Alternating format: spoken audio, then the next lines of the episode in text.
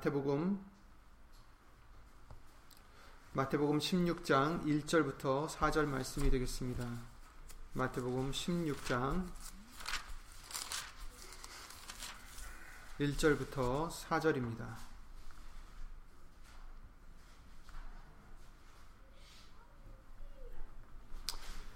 다 함께 마태복음 16장 1절부터 4절 말씀을 예수 이름으로 읽겠습니다. 바리새인과 사두개인들이 와서 예수를 시험하여 하늘로서 오는 표적 보이기를 청하니 예수께서 대답하여 가라사대 너희가 저녁에 하늘이 붉으면 날이 좋겠다 하고 아침에 하늘이 붉고 흐리면 오늘은 날이 굳겠다 하나니 너희가 천기는 분별할 줄 알면서 시대의 표적은 분별할 수 없느냐 악하고 음란한 세대가 표적을 구하나 요나의 표적밖에는 보여줄 표적이 없느니라 하시고 저희를 떠나 가시다. 아멘. 말씀 위하여 예수님 기도를 드리겠습니다. 우리의 생명이신 예수의 이름으로 신 전지전능하신 하나님 오늘도 우리를 말씀으로 불러 모아 주시고 말씀을 듣게 하시며 예수님의 말씀으로 다시 한번 거듭나고 새 생명을 얻을 수 있도록 은혜를 내려주심을 예수님으로 감사를 드립니다. 저희들의 죄를 예수님으로 용서해 주시옵고 오늘도 은혜 보좌까지 나아가는데 예수의 이름을 힘입어 나아갈 수 있도록 부족함이 없도록 예수님을 도와주시옵고 오늘 주신 예수님의 말씀의 은혜와 깨달음과 능력으로 또한 예수 이름의 영광을 돌리며 살아가는 우리가 될 수 있도록 주 예수 그리스도 이름으로 도와주시옵소서. 여기 있는 우리뿐 아니라 함께하지 못한 믿음의 심령들 그리고 인터넷을 통해서 예수 이름으로 예배를 드리는 심령들 위에도 오늘도 예수 이름으로 함께하여 주셔서 예수님의 말씀만이 우리 신비에 박힐 수 있도록 예수 이름으로 도와주시옵소서 주 예수 그리스도 이름으로 감사드리며 간절히 기도를 드리옵나이다. 아멘.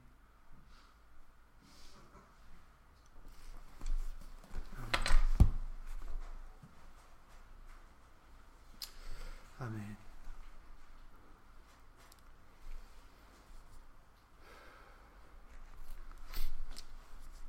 우리가 예수님을 믿기 위해서 음, 사람마다 다 각자 다른 길로 오셨겠지만 많은 말씀도 듣고 또한 어떤 분들은 기적과 이적과 이런 것들도 경험하시고 또 보시고도 하셨을 것입니다. 그러나 오늘 말씀과 같이 예수님이 말씀해 주시기를 우리에게 보여주실 표적은 요나의 표적밖에는 보여줄 것이 없다 하십니다. 요즘 세상에 있는 뉴스를 보다 보면 어, 많은 사람들이 스스로 어, 그 목숨을 마감하기도 하는데 물론 가난해서 그런 사람들도 있겠지만 육신적으로는 풍요로운 사람들도 그럴 때가 많이 있는 것을 볼 수가 있습니다. 그 원인은 여러 가지가 있겠지만 말씀에서 이미 예언해, 예언해 주신 바대로 아, 이제 심판의 때가 가까이 왔기 때문에 어둠의 세력이 사단의 세력이 더 말씀 밖으로 이끌어내고자 하기 때문입니다.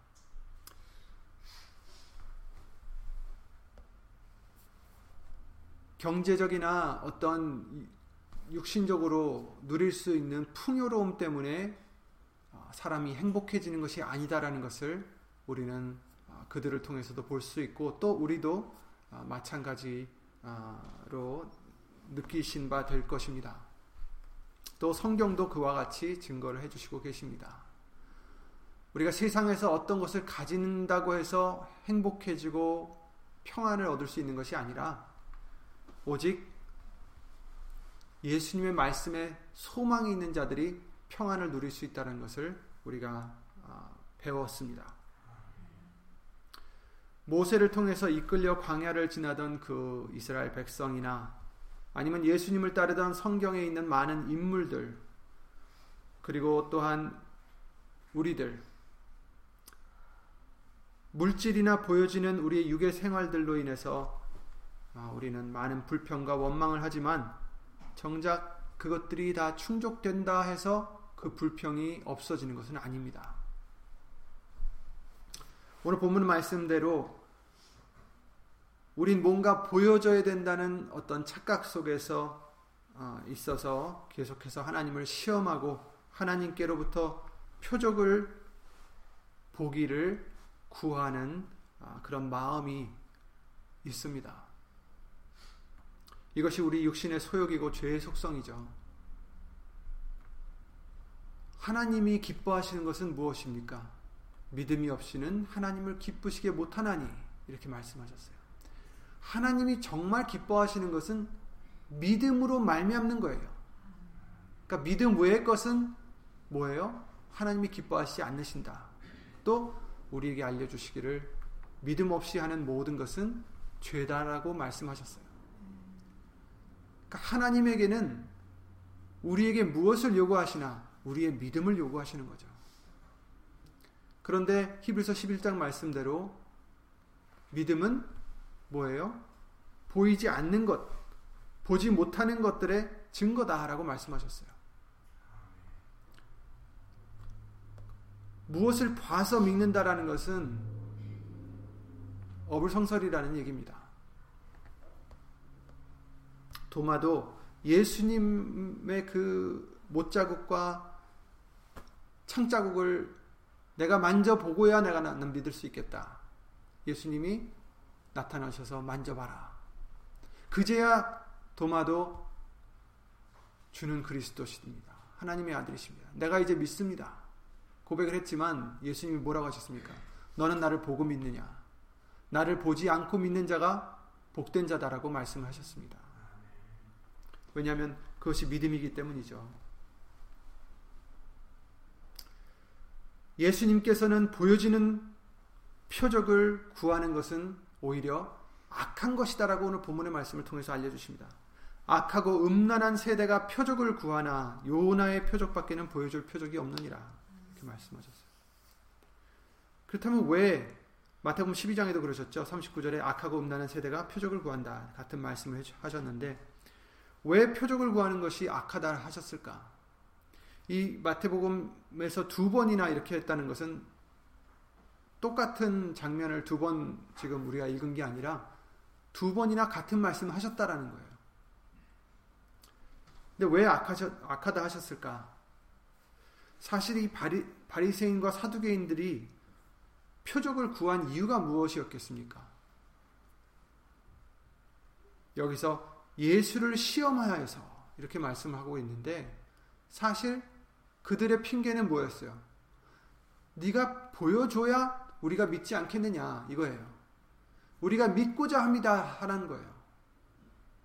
우리가 믿으려면 네가 정말 메시아고 하나님의 보내신 아들이라면 증거를 대라. 우리가 믿을 수 있게. 증명하라는 것입니다.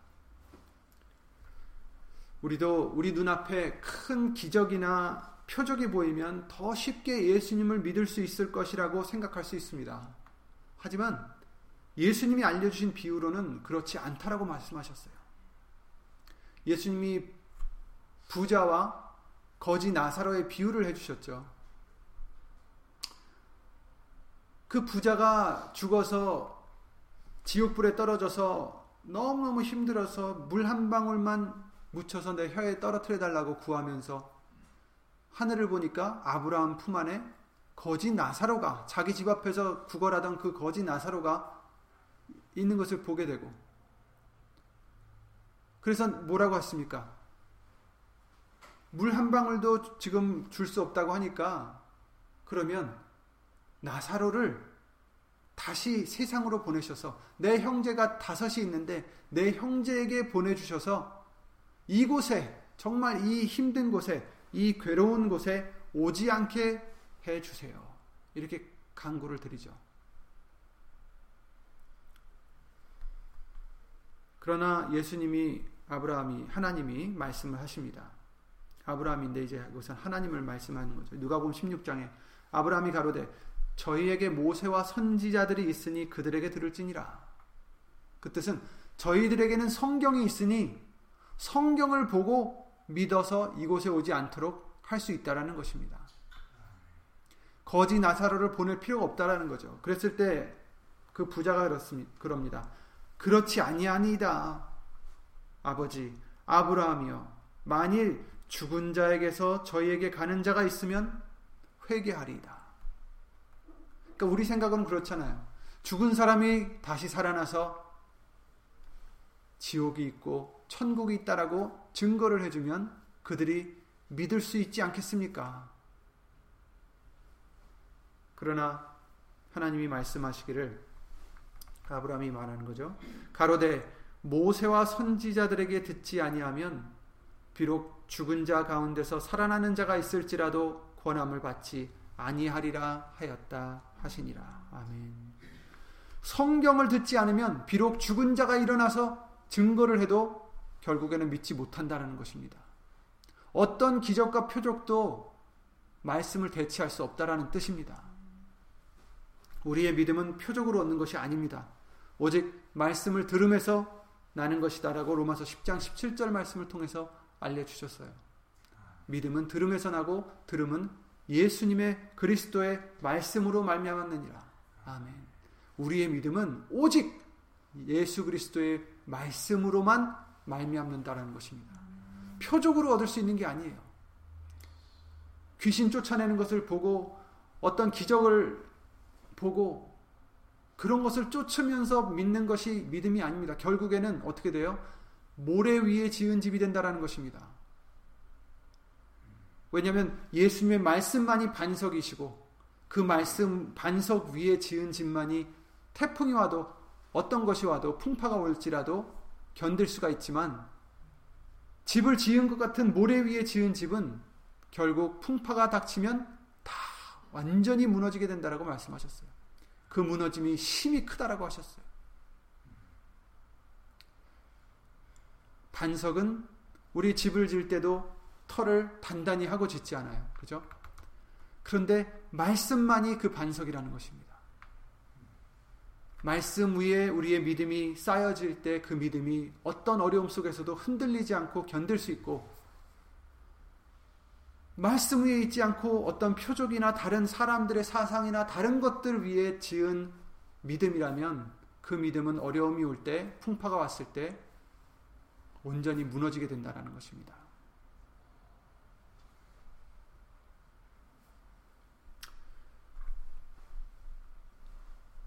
보여지는 표적이 전부가 아닙니다. 이것은 믿음이 아닙니다. 사실 바리새인들은 이미 많은 표적들을 봤어요. 예수님이 행하신 표적들을 듣고 직접 보기도 했습니다. 지금 본문의 말씀에 나오는 이 16장 말씀에 나오는 사건 바로 전에 했던 것이 오, 오병이어의 축복과 같이 그 기적과 같이 떡 일곱 개와 생선을 가지고 다 배불리 먹게 하신 그 사건을 사건이 나와 있고 또 그 바로 전에도 마태복음 12장 말씀을 통해서 22절 말씀에 보면 귀신 들려 눈 멀고 벙어리 된 자를 데리고 왔건을 예수께서 고쳐 주심에 그 벙어리가 말하며 보게 된지라 이 기적이 있었어요. 그랬을 때 그 바리새인들이 그걸 보고 뭐라고 합니까? 귀신의 왕 바알세불의 힘을 얻어서 귀신을 쫓아냈다라고 합니다. 이들은 왜 그랬을까요? 눈으로 보고도 이상한 핑계를 대고 그 핑계를 주장합니다. 그들에게 같은 말씀이 들려졌고 같은 기적까지 그들의 눈에 보이게 됐지만 끝까지 예수님을 그들은 믿지 않았습니다. 믿지 못했습니다.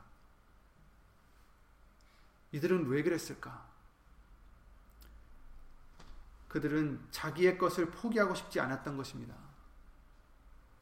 자기의 권, 자기의 권해, 자기의 체면, 자기의 재물 등등 사람들이 정말 자기들을 우러러 봤던 그 위치를 포기하고 싶지 않았어요. 그런데 외모도 초라하고 출신도 초라한 예수님을 많은 사람들이 따르는 것을 경계를 했습니다. 질투를 했어요. 왜? 이 사람이 정말 더 커지면 우리를 따르지 않고 우리에게 경배하지 않고 우리를 쫓지 않고 저 사람을 따르겠구나. 사실 정상적이라면 정말 저 사람이 그리스도이실까? 정말 하나님의 아들이실까? 궁금해야죠. 진실을 찾고자 했던 것이 아니라 자신의 것을 지키는데 위협이 되는 이 사람을 질투하고 죽이고자 했고 또 결국에는 죽였죠. 그래서 예수님께서는 나를 따르거든 자신을 부인해야 된다고 하신 것입니다. 부인하지 않으면 예수님을 따를 수가 없습니다. 아무리 똑같은 기적을 봐도 똑같은 말씀을 들어도 자신을 부인하지 않으면 절대로 예수님을 따를 수가 없습니다. 예수님께서 마태복음 10장 37절에 아비나 어미를 나보다 더 사랑하는 자는 내게 합당치 아니하고 아들이나 딸을 나보다 더 사랑하는 자도 내게 합당치 아니하고 또 자기 십자가를 지고 나를 쫓지 않는 자도 내게 합당치 아니하니라 이렇게 말씀하셨어요. 자기의 생명을 미워하지 않는 자도 내게 합당치 않다.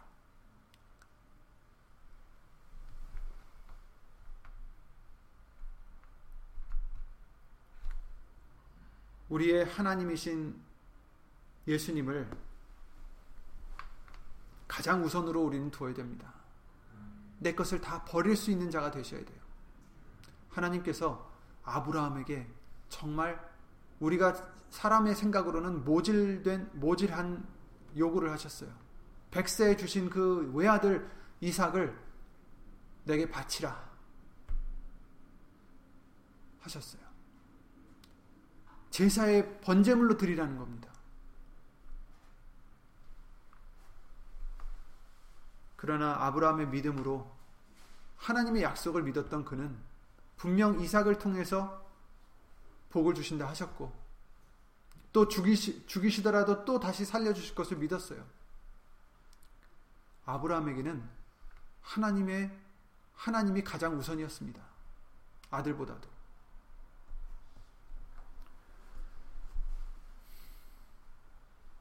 하나님이 정말 너희 아들을 사랑하지 말라고 하시는 것이 아니에요. 너희 부모를 사랑하지 말라는 것이 아닙니다.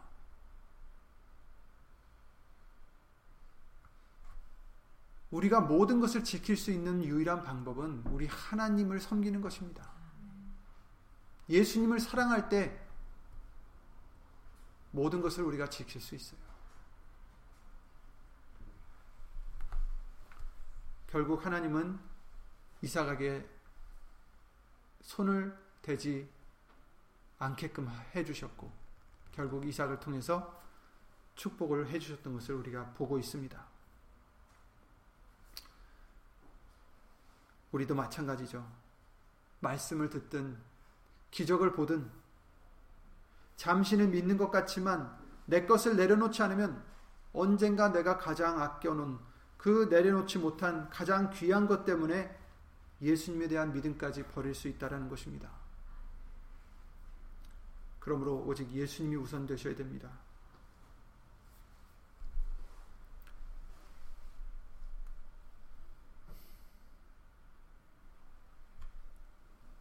보여지는 표적은 위험합니다. 왜냐하면 말씀 밖으로 넘어갈 수 있기 때문입니다. 아무리 봐도 이스라엘 백성들이 어땠습니까? 애굽에서 나올 때 그들과 같이 하나님의 기적을 많이 본 사람들이 없었을 거예요. 홍해가 갈라지고 자신들은 건너가게 해주시고 애국 군사들이 쫓아올 때 그 갈라졌던 홍해가 다시 합쳐져서 그들을 삼키고 반석에서 물이 나고 하늘에서 만나가 아침마다 내리고 또 안식일에는 내리지 않고 하루 넘었던 만나들 다 썩었던 그 만나들이 안식일내는 썩지 않고 이것이 기적이죠. 매일 볼 수 있는 기적이었어요. 그 전에도 열 가지 재앙을 통해서도 기적을 봤고 그 후에도 계속해서 불기둥과 구름기둥으로 그들을 인도해 주셨고 정말 항상 볼 수 있는 것이 기적이었어요. 그들에게는.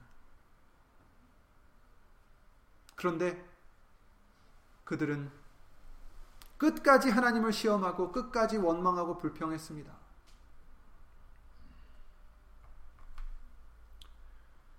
마태복음 24장에 24절에 이렇게 말씀하십니다. 거짓 그리스도들과 거짓 선지자들이 일어나 큰 표적과 기사를 보이어 할 수만 있으면 택하신 자들도 미혹하게 하리라.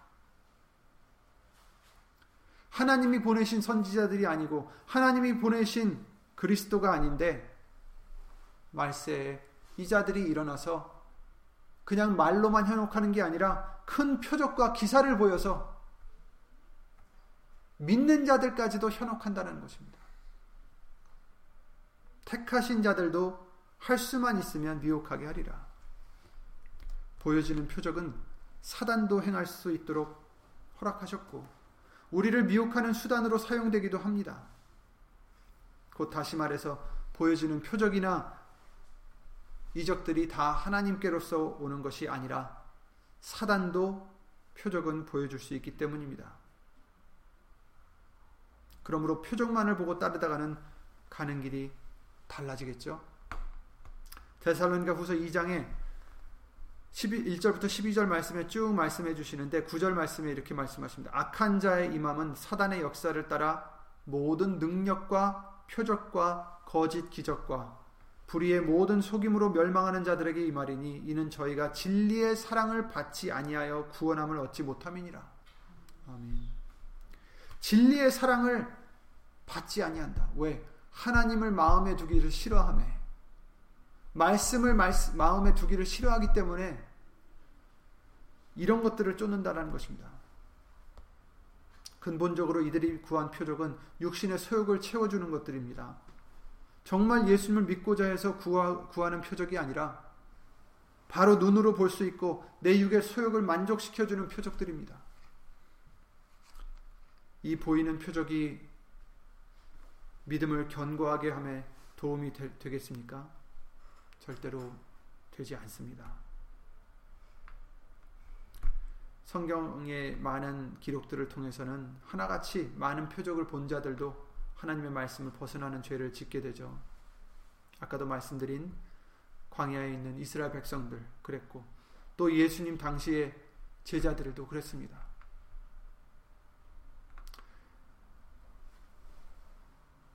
먹을 것과 병 고치는 것과 죽은 자를 살리시는 것 다 봤습니다. 제자들도. 결국 예수님께서 표적을 그치고 말씀을 먹으라 내 살을 내 피를 먹고 마시라 하셨을 때 그 많은 사람들이 다 떠나고 제자들도 예수님께서 십자가에 달려 돌아가실 때는 예수님을 버리고 도망쳤습니다.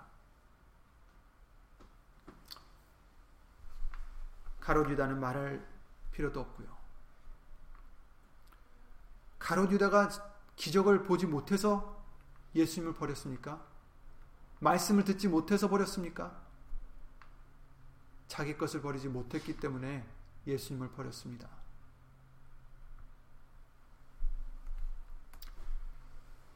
이런 우리들에게 예수님께서는 왜 요나의 표적만 보라고 하셨을까? 왜 요나의 표적밖에는 보여줄 표적이 없다 하셨을까요? 마태복음 12장 38절부터 40절에도 같은 내용이 기록되어 있는데 예수께서 대답하여 가라사대 악하고 음란한 세대가 표적을 구하나 선지자 요나의 표적밖에는 보일 표적이 없느니라 요나가 밤낮 사흘을 큰 물고기 뱃속에 있었던 것 같이 인자도 밤낮 사흘 사흘을 땅 속에 있으리라 아멘.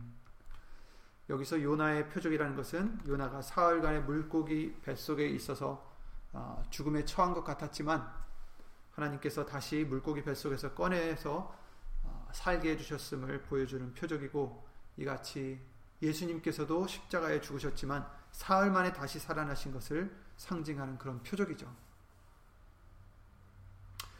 요나가 니누의 사람에게 표적이 된것 같이 인자도 이 세대에 그러하리라 이렇게 누가복음 11장 30절 말씀을 통해서도 말씀하셨어요.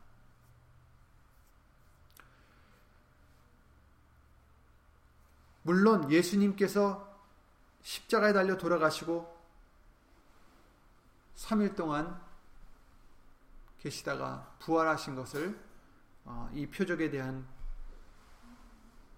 비유라고 우리가 볼 수가 있습니다. 더불어 또 우리가 볼 수 있는 것은 요나가 니누의 성을 행하면서 뭘 전했습니까? 하나님의 말씀을 전했죠. 하나님이 하신 말씀을 전했어요. 그랬을 때 그들이 어떻게 했습니까? 회개했습니다. 돌이켰습니다. 그리고 구원을 받았습니다. 지금 우리에게도 예수님께서 바로 표적이 되십니다. 예수님의 말씀으로 말미암아 죽을 수밖에 없었던 우리가 다시 살 수 있음을 보여주시는 표적입니다. 말씀을 들어야 된다라는 표적이에요. 죽음이 끝이 아니라 다시 살아남이 있음을 보여주시는 표적입니다. 보이지 않는 것을 믿고 전심으로 하나님을 의지하고 따르고자 하는 말씀에서 나오는 그 믿음, 오직 예수님만이 나의 구원하실 분임을 우리가 믿고 의지하는 그 믿음만이 이 표정만을 붙드는 것이 예수님을 따라갈 수 있음을 일깨워 주시고 있는 것입니다. 보이는 표정만 구하다 보면 보이지 않을 때는 넘어지고 시리에 빠지게 됩니다. 보이는 것에 목적을 두고 살면 보이는 것에 그것이 상실될 때 목적을 잃게 됩니다. 목적 없는 다름질은 곧 방향을 잃게 되고 한 번 넘어지면 일어나지 못하게 되죠. 방향 없는 향방 없는 다름질. 고린도전서 9장에 그러셨죠. 26절에 그러므로 내가 다름질하기를 향방 없는 것 같이 아니하고 싸우기를 허공을 치는 것 같이 아니하여. 아멘. 저와 여러분들은 향방 없이 달리는 것이 아닙니다. 목적지가 있어요. 싸우기를 허공을 치는 것 같지 않고 이유가 있어요. 상대가 있어요. 여러분, 이 땅에서 이 땅의 것을 위해서 싸우고 이 땅의 것을 위해서 달리는 그런 허무한 것을 달리는 우리가 아닙니다. 그런데 살다 보면 자꾸 거기에 빠지게 돼요.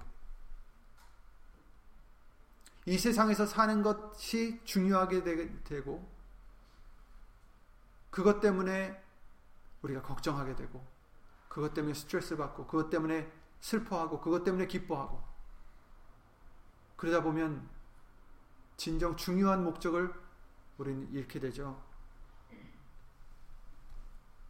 우리의 다름질은 육신을 위해서 달리는 다름질이 아닙니다. 사람들이 많은 것을 이뤄놓고도 허무해하는 것은 진정 중요한 것을 얻지 못했기 때문이에요. 영원한 것을 얻지 못했기 때문입니다. 우리가 전도서 말씀을 보면 전도자가 가로되 하면서 시작하는 2절 말씀이 뭡니까? 헛되고 헛되며 헛되니 헛되고 헛되니 모든 것이 헛되도다. 이렇게 말하고 있어요. 우리가 모든 것을 가져보지 않고서 에이 모든 것을 가져봤자 뭐 별거 아니야 이럴 수 없잖아요. 그죠? 가져본 사람이 그렇게 말하면 그게 더 믿음이 가겠죠. 근데 솔로몬은 전도 전도서에 나오는 이 전도자라는 솔로몬은 모든 것을 다 가져본 사람이에요. 재물도 그 누구보다 많았고 정말 권력도 가장 셌고 없는 것이 없었던 사람입니다. 그런데 이가 말하기를 헛되고 헛되며 헛되고 헛되니 모든 것이 헛되도다. 내가 해 아래서 행하는 모든 일을 본즉 다 헛되어 바람을 잡으려는 것이로다. 전도서 6장에는 눈으로 보는 것이 심령의 공상보다 나으나 이것도 헛되어 바람을 잡으려는 것이로다. 눈으로 보여지는 것에는 당시에는 전부인 것 같지만 다 지나면 다 헛되고 한계가 있음을 깨달았음을 기록한 말씀입니다.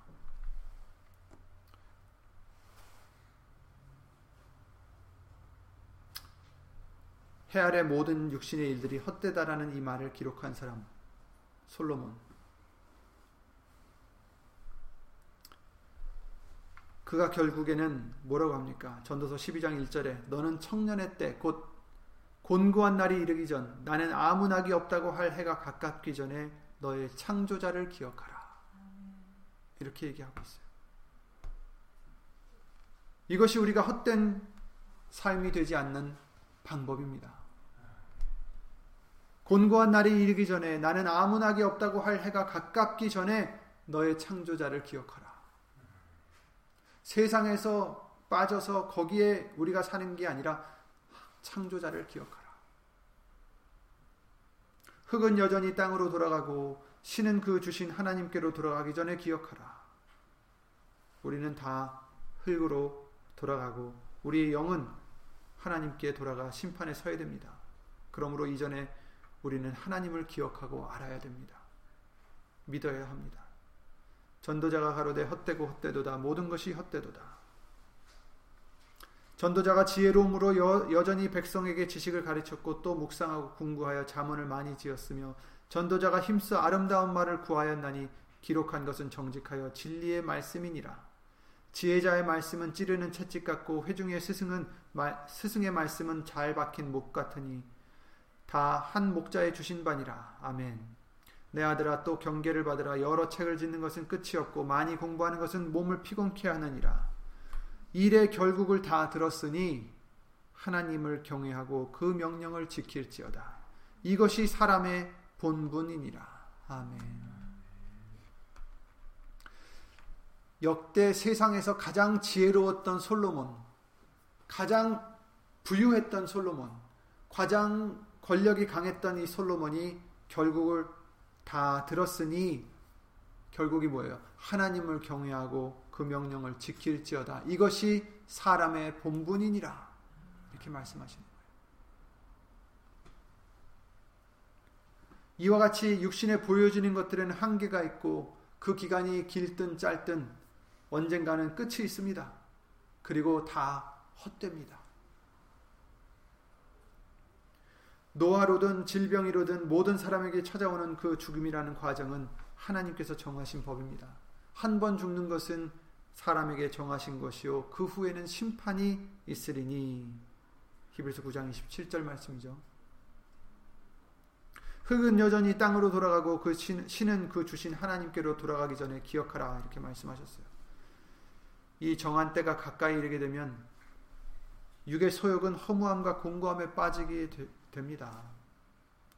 보이는 것들로 인해서 나는 아무 낙이 없다고 하는 해가 가까이 오게 되죠. 그러므로 이 날이 이르기 전에 우리가 일할 수 있을 때, 은혜 주실 때, 청년의 때, 우리의 목적을 무엇으로 정해야 되겠습니까?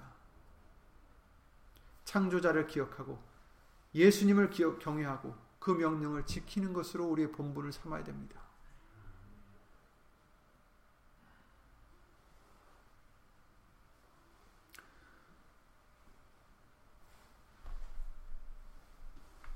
저도 아직 나이가 많지 않고 앞에 지금 많은 경험을 해보신 분들이 많이 앉아 계시지만 정말 그렇잖아요.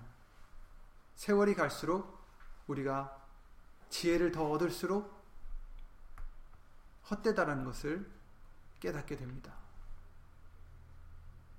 이 세상에서 얻을 것이 없다라는 것을 깨닫게 됩니다.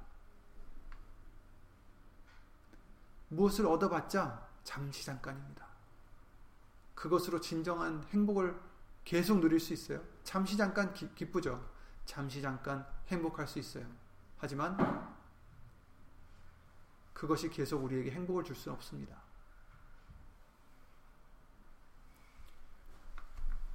우리의 본분은 하나님의 말씀을 순종하는 것입니다.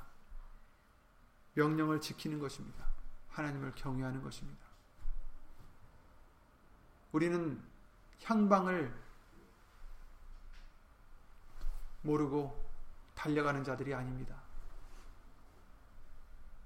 우리의 길은 예수 그리스도시고 우리의 목표는 하나님의 약속입니다.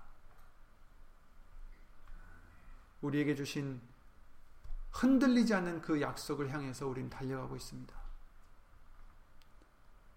경주하는 자를 보라 하셨어요.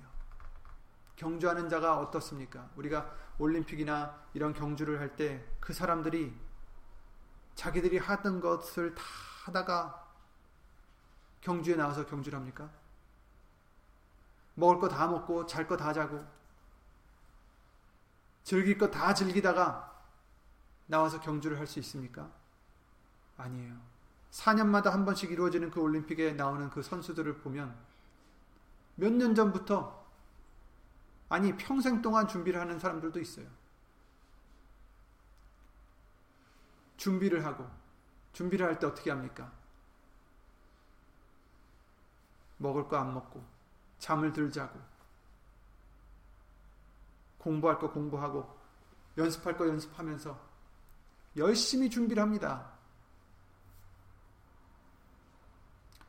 그러나 그들은 썩어지는 면류관을 위해서도 저렇게 준비를 하고 있는데 저와 여러분들은 영원히 썩지 않으할 하나님이 주실 면류관을 위하여 우리도 무거운 죄, 우리를 얽매이는 무거운 죄를 이제 던져 벗어버리고 이 경주를 하라고 말씀하십니다.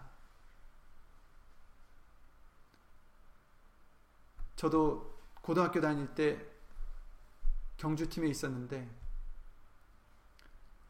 달리다가 이제 결승선이 딱 보이면 그때 그냥 막무가내로 뛰어요.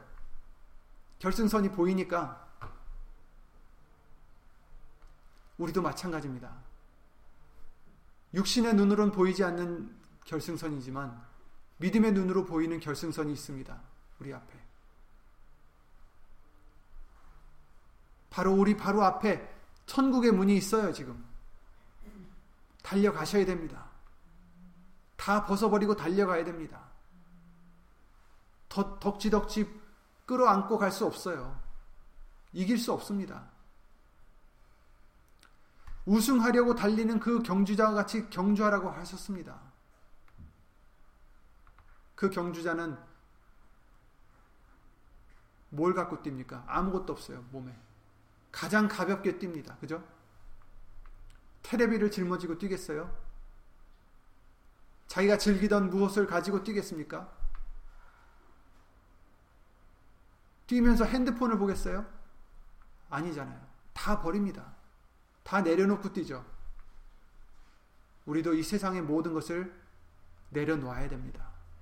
이 세상의 것을 탐하고 이 세상의 것을 원하고 이 세상의 것을 쥐어 붙들고 뛸 수 없다라는 거예요.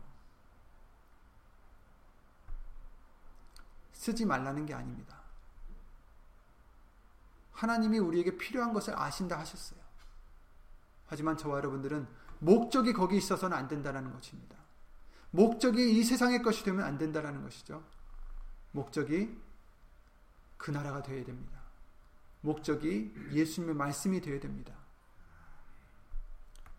그것이 우리의 본분입니다.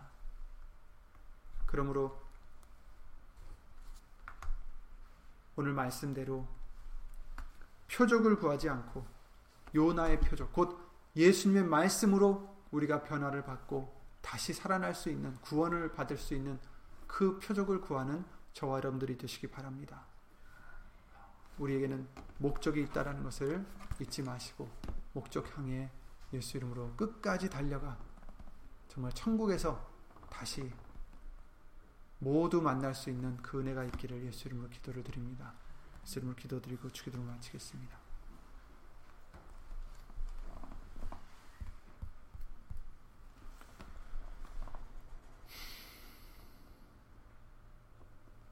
예수 이름으로 신천지전능하신 하나님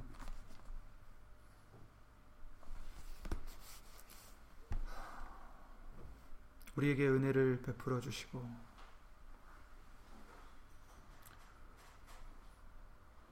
영생의 소망을 주시어서 또한 달려갈 수 있는 믿음까지도 주시어서 능력까지 주시어서 우리를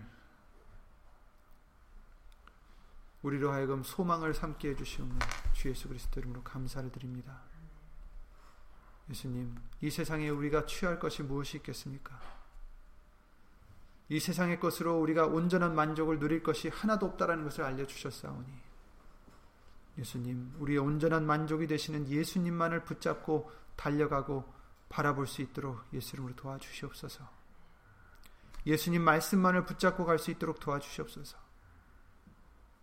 아무리 우리에게 말씀을 들려주시고 기적을 보여주신다 할지라도 우리가 또한 우리의 것을 내려놓지 못하면 내 자신을 부인하지 못하면 안 된다라고 하셨사오니 예수님 예수님을 알기 위하여 예수님을 취하기 위하여 예수님을 갖기 위하여 사도 바울도 모든 것을 버렸다 함과 같이 자기에게 유익된 모든 것을 버렸다 함과 같이 우리도 예수님을 알기 위하여 모든 것을 버릴 수 있는 우리 믿음이 될 수 있도록 예수님으로 도와주시옵소서. 예수님의 그 영원하신 약속을 위하여 모든 것을 다 내려놓고 끝까지 달려 우승할 수 있는 우리가 될 수 있도록 예수님으로 도와주시옵소서. 여기 있는 우리뿐 아니라 함께하지 못한 믿음의 심령들 그리고 인터넷 통해서 예수 이름으로 예배를 드리는 심령들 위에도 하나님의 크신 사랑과 예수님의 한없는 은혜와 예수 이름으로 보내신 성령 하나님의 교통하심과 운행하심이 예수님만을 바라고 말씀으로만을 힘을 삼고 나가고자 힘쓰고 애쓰는 심령들 위해 영원토록 함께해 주실 것을 믿사오며 주 예수 그리스도 이름으로 감사드리며 간절히 기도를 드리옵나이다. 아멘. 하늘에 계신 우리 아버지여 이름이 거룩히 여김을 받으시오며 나라의 마옵시며 뜻이 하늘에서 이룬 것 같이 땅에서도 이루어지이다. 오늘날 우리에게 일용할 양식을 주옵시고 우리가 우리에게 죄 지은 자를 사하여 준 것 같이 우리 죄를 사하여 주옵시고 우리를 시험에 들게 하지 마옵시고 다만 악에서 구하옵소서 나라와 권세와 영광이 아버지께 영원히 있사옵나이다. 아멘